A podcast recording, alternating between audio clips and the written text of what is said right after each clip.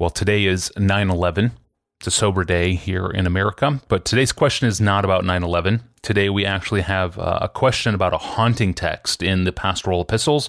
The question comes in from a podcast listener named Amy.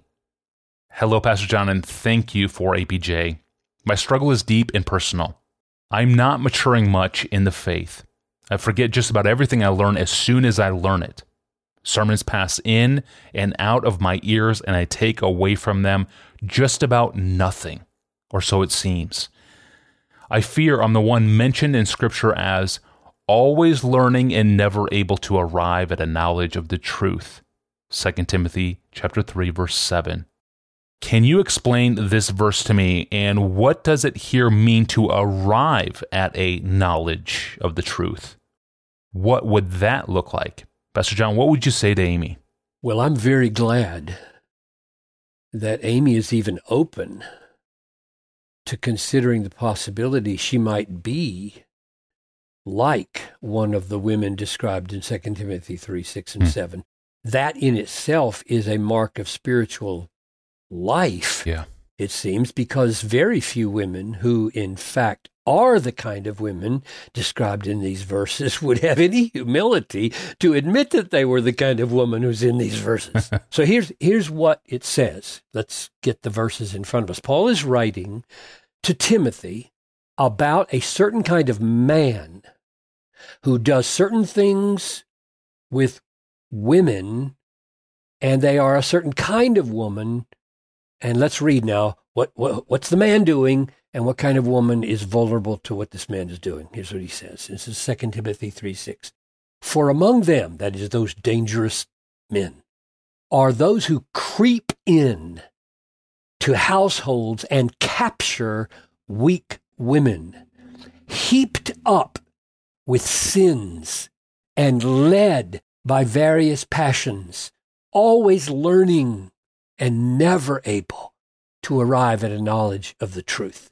Now, Amy wonders if her difficulty in not maturing as much as she would like in the Christian faith and in forgetting so much of what she hears in sermons, does this mean that she's one of these women who can never come to a knowledge of the truth? Now, I don't know Amy. I don't know the extent of what she thinks her weaknesses are. I don't know the quality of teaching she's receiving. I don't know her own battles with sin. So I'm in no position to pronounce about whether she could be in the category of these women in 2 Timothy.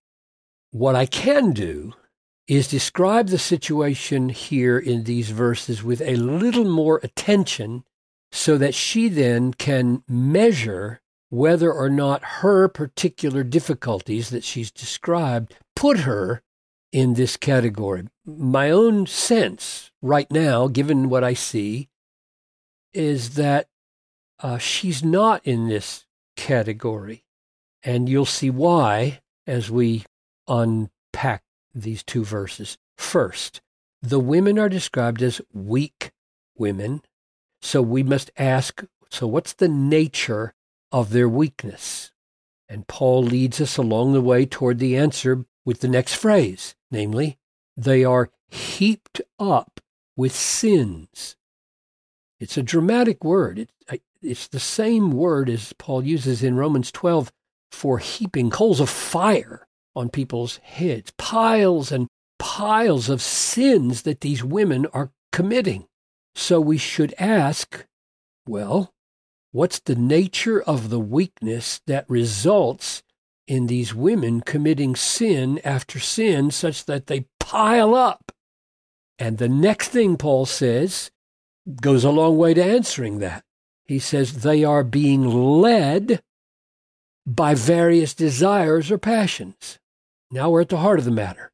They are always learning and cannot come to the truth, never arrive because they are being led not by truth, but are being led, controlled by desires, passions, instead of being led by the truth. So let's read backwards now. They can't arrive at the truth because they are controlled and led by all kinds of various desires rather than discerning and submitting to the truth. And being led by those desires, they are led into sin after sin, which creates a huge heap upon them. And that, Paul says, makes them weak and thus vulnerable to these rascals who are coming in with their false teaching and maybe even more abusive behavior than false teaching. These women are not like Mary, who sat at the Lord's feet and absorbed so much truth. They're not like Priscilla, who understood the way of truth better than Apollos did. They're weak, meaning when desires come, they don't stand strong against them and govern them with the truth. They give way. And that's what it means to be weak here. They give way to sinful desires, and so they are led like a ring in their nose. They're led by passions, not truth. So they arrive at sin after sin, not ever deepening knowledge of the truth. Now, what can we say about this text that might help Amy get her bearings? Three things. First, Amy describes her main problem, as far as she can see it, as a problem of a weak memory, not a weak morality. The problem in this text is not that these women have weak memories. The problem is that they have no power to stand over against their desires and deny them and be led by truth against them. That's the problem. Now, Amy will have to decide. I, don't know Amy. She'll have to decide if that's her struggle. But it's not what she mentions. All of us have very different capacities for remembering things. I consider my own memory, my capacities to remember, to be weak and getting weaker, by the way. which which means and I mean always. I can remember in college taking history classes and working my tail off till two in the morning, memorizing dates, trying to figure out acronyms, remember places. And I had to work so much harder, it seemed, than everybody else just to get a B in this, in this uh, history class. Same thing with sermon preparation. To give a sermon or to give uh, to talk where you just use notes instead of a manuscript is enormous amount of work. So God has made life harder for me in this regard, and I do not doubt that was His will and that it is good for me to have to work harder on memorizing Scripture than others do. And, and I, I would suggest to Amy that there may be simple strategies of instead of rolling over and playing victim, there may be strategies of repetition and note taking and journal keeping and so on that could supplement a weaker memory.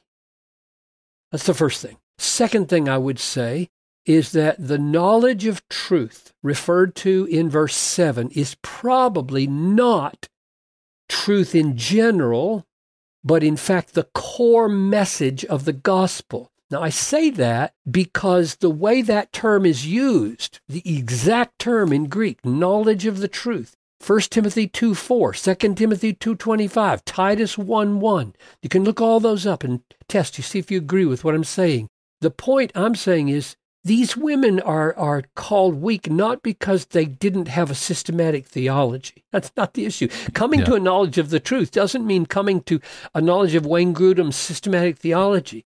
The point is that in their desire controlled hearts, they were so resistant to seeing the gospel as beautiful and desirable above all things that they could not understand it in any depth, and therefore they could not hold on to it as the treasure of their lives, and therefore they were led about by lesser desires. And the question I would ask Amy is does she have a firm grasp of the gospel, of what God did in Jesus Christ for her in history and what he has done in her heart? Does she grasp that central core truth that is so stabilizing against being jerked around by our desires. And the last thing I would say is that just a few verses earlier, that is chapter 2, verse 25, Paul had given the divine solution to the problem of not coming to a knowledge of the truth. Here's what he says God may perhaps grant them repentance, leading to a knowledge of the truth. Very same phrase. In other words, ultimately, arriving at a knowledge of the truth is a gift of God. God may perhaps grant them knowledge of the truth. The bondage of our desires and the bondage of Satan, the blindness of our hearts is hopeless, a hopeless condition without divine intervention. So the remedy is to pray for God's mighty grace to break in and give us the victory over bondage to sinful passions so that we arrive at a saving knowledge of the truth. Very, very helpful, Pastor John. Thank you. I uh, I hope you find this encouraging, Amy. Thanks for the great question. Keep those great questions coming in. And uh, I appreciate all of you who listen to the podcast to search all the episodes that we have published to date, or to browse our archive of episodes, or to submit a question to us like Amy did today. Do all of that online at desiringgod.org forward slash ask Pastor John. And uh, another thing that you can do at the homepage, and I don't mention this very often, but there's a, a really interesting feature that we've built into the homepage for you. Um, at the homepage, if you go there to desiringgod.org forward slash ask Pastor John, you can browse the archive of episodes either by date, getting the latest episodes first, and that's the default. If you go to that page, you'll see a button that says recent. That's been pressed automatically, but you can toggle that button to a list called popular. You can click on the popular button to see a real time list of our episodes that have garnered the most plays all time. And that list, uh, and you can scroll down and you can keep unfurling it as as many episodes as you want, the top 100, top 1000 episodes, whatever you want. That list remains current every single day. So it's a really cool feature if you want to see our hit list, so to speak. Again, that's all available at desiringgod.org forward slash ask Pastor John. I am not sure what's on the table for Monday's episode, but there will be an episode, Lord willing. I'm Tony Reinke, and we uh, plan to see you on Monday. Until then, have a wonderful weekend.